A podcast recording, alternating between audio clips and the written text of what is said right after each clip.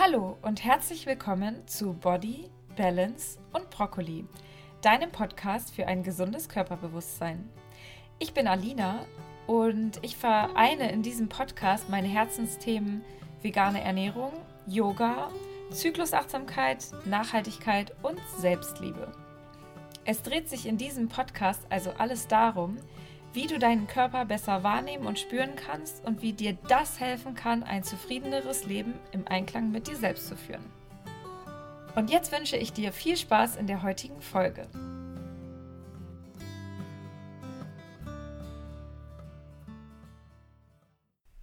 Schön, dass du wieder eingeschaltet hast. Herzlich willkommen zur zweiten Folge in meinem Podcast. Ich freue mich riesig.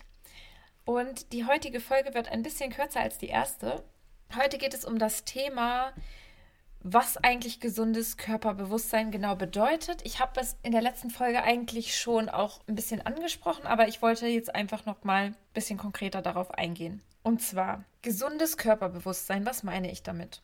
Was mit Körperbewusstsein gemeint ist, ist glaube ich klar. Falls du die letzte Folge nicht gehört hast, wo ich dir ein bisschen was zu meiner Geschichte erzählt habe, wie ich zu dem Thema überhaupt gekommen bin, dann würde ich dir das wirklich sehr ans Herz legen, diese Folge nochmal zu hören, weil da wird aus meiner eigenen Geschichte schon deutlich, was das Thema Körperbewusstsein eigentlich beinhaltet. Aber ich werde es hier nochmal kurz aufzählen. Und zwar geht es darum, den Körper und seine Signale wirklich achtsam zu spüren, wahrzunehmen und dann auch, ja, nicht zu ignorieren natürlich, sondern wahrzunehmen und dann vielleicht auch dem Körper das zu geben, was er gerade braucht. Das kann zum einen sein, dass du, wenn du traurig oder wütend bist oder irgendwelche anderen unangenehmen Gefühle hast, dass du diese nicht einfach verdrängst und wegschiebst, sondern dir erlaubst, diese zu fühlen, indem du zum Beispiel weinst oder dich einfach hinsetzt und meditierst und in das Gefühl reingehst und das wirklich ausfühlst. Körperbewusstsein kann auch heißen, den eigenen Zyklus bewusst wahrzunehmen, den Zyklus vielleicht sogar zu tracken. Den Cervixschleim zum Beispiel kann man tracken oder die Körpertemperatur, die Stimmung wahrnehmen. Ja, also das Thema Zyklus hat ein Riesenpotenzial für Körperbewusstsein.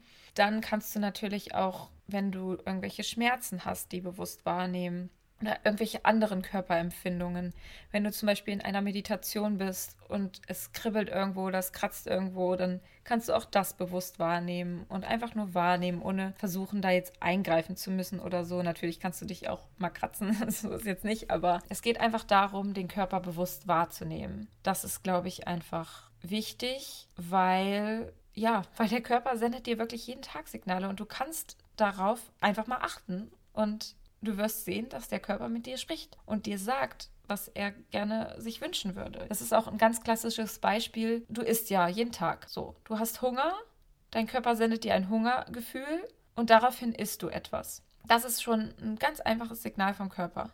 Und wenn du dann genug gegessen hast, dann sendet dir dein Körper in der Regel ein Sättigungsgefühl. Und dann, wenn du auf deinen Körper hörst, hörst du dann auf zu essen. Und wenn du dann nicht auf den Körper hörst, dann überisst du dich vielleicht und dann fühlst du dich richtig voll und äh, schwer und so weiter. Also, ne, das ist ja zum Beispiel so ein Beispiel, wo man Körperbewusstsein eigentlich ganz einfach wahrnehmen kann. Klar, ist es teilweise auch schwierig für manche Menschen, das eigene Hunger- und Sättigungsgefühl wahrzunehmen. Da möchte ich hier auch nochmal darauf hinweisen, wenn du unter einer Essstörung leidest oder glaubst, unter einer Essstörung leiden zu können, dann würde ich dir wirklich wirklich ans Herz legen, dir da Hilfe zu holen und das ernst zu nehmen. Und ja, jetzt nicht, auch nicht diese Podcast-Folge als alleinigen Rat oder so zu nehmen, denn ich bin keine Ärztin oder Therapeutin. Ich bin einfach nur Ernährungsberaterin und meine Arbeit richtet sich an gesunde Menschen. Das heißt nicht, dass du jetzt hier nicht, auch wenn du irgendwas, irgendeine Krankheit hast, Inspirationen hier aus diesem Podcast ziehen kannst. Ich möchte nur darauf hinweisen, dass ich hier mit keine jeglichen Garantien für Heilung, keine, ich mache hier keine Heilungsversprechen und das ist hier auch keine Therapie. Genau, das wollte ich nochmal klarstellen. Also, wo war ich stehen geblieben? Hunger und Sättigungsgefühl kann man wahrnehmen, ist ein, ein Teil vom Körperbewusstsein oder auch wenn du merkst, dass du Durst hast. Übrigens ist es so, dass wenn wir denken, wir haben Hunger, haben wir eigentlich in vier von fünf Fällen Durst. Also das nächste Mal, wenn du Hunger hast, trink doch erstmal was. Vielleicht hat dein Körper einfach nur das Bedürfnis nach Wasser. Also, ich trinke noch mal einen Schluck. Du weißt jetzt also, was der Begriff Körperbewusstsein meint? Also, dass man einfach alles, was im Körper passiert, bewusst wahrnimmt, sei es Gedanken, Gefühle, aber auch Empfindungen. Und das Zweite, was bedeutet gesundes Körperbewusstsein? Hier ist es nämlich ganz wichtig, dass man da unterscheidet.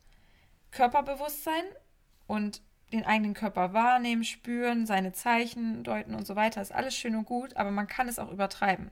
Man kann auch ungesund seinen Körper wahrnehmen, indem man alles aufs Letzte trackt, nichts dem Zufall überlässt, sage ich jetzt mal, und vielleicht auch irgendwie krankhaft irgendwelche Sachen macht, die dem Körper eigentlich nicht gut tun, weil man ihn kontrollieren möchte.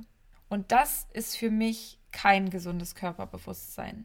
Das möchte ich hier klarstellen. Deswegen, wenn ich von Körperbewusstsein spreche, meine ich nicht, dass du zum Beispiel, um jetzt wieder bei dem, bei dem Thema der Ernährung zu bleiben, wenn du zum Beispiel abnehmen möchtest, dass du dann penibel deine Kalorien trackst und genau trackst, was du alles isst und so.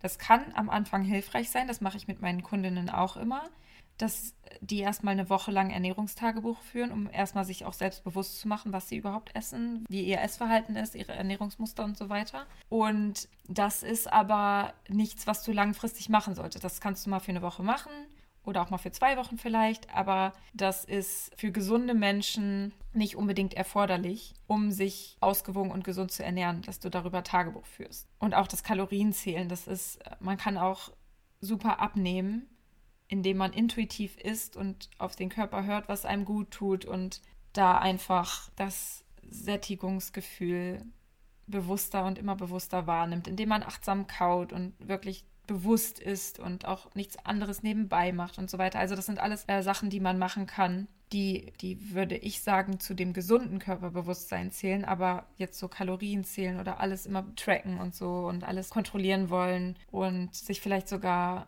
Sachen verbieten, das ist für mich kein gesundes Körperbewusstsein. Genau. Also, jetzt habe ich das, glaube ich, auch klargestellt, was der Begriff gesundes Körperbewusstsein meint und worum es hier dann auch in diesem Podcast dann gehen wird. Ich hoffe, dir hat diese Folge gefallen. Schreib mir doch gerne, was du denkst zum Thema gesundes Körperbewusstsein, was deine persönlichen Erfahrungen dazu sind. Ich freue mich übrigens auch immer, immer über Themenwünsche oder wenn du Lust hast, mit mir über ein Thema zu sprechen, was in, ja, was in dieses, in dieses Feld gesundes Körperbewusstsein reinpasst. Wenn du da mit mir über etwas sprechen möchtest in meinem Podcast, dann schreib mir auch super gerne, würde ich mich riesig freuen denn ich möchte ja nicht nur meine eigene Perspektive hier weitergeben, sondern auch anderen Menschen den Raum geben, hier ihre Erfahrungen zu teilen. Und genau, weil ich einfach glaube, dass davon dann mehr Menschen noch profitieren können. Ich freue mich, dass du eingeschaltet hast. Gib mir gerne Feedback. Du findest mich ja auf Instagram unter alina-nährstoff und auch auf meiner Website alina-nährstoff.de. Und ja, dann würde ich mich freuen, wenn wir in Kontakt kommen. Und bis dahin wünsche ich dir alles Gute, deine Alina.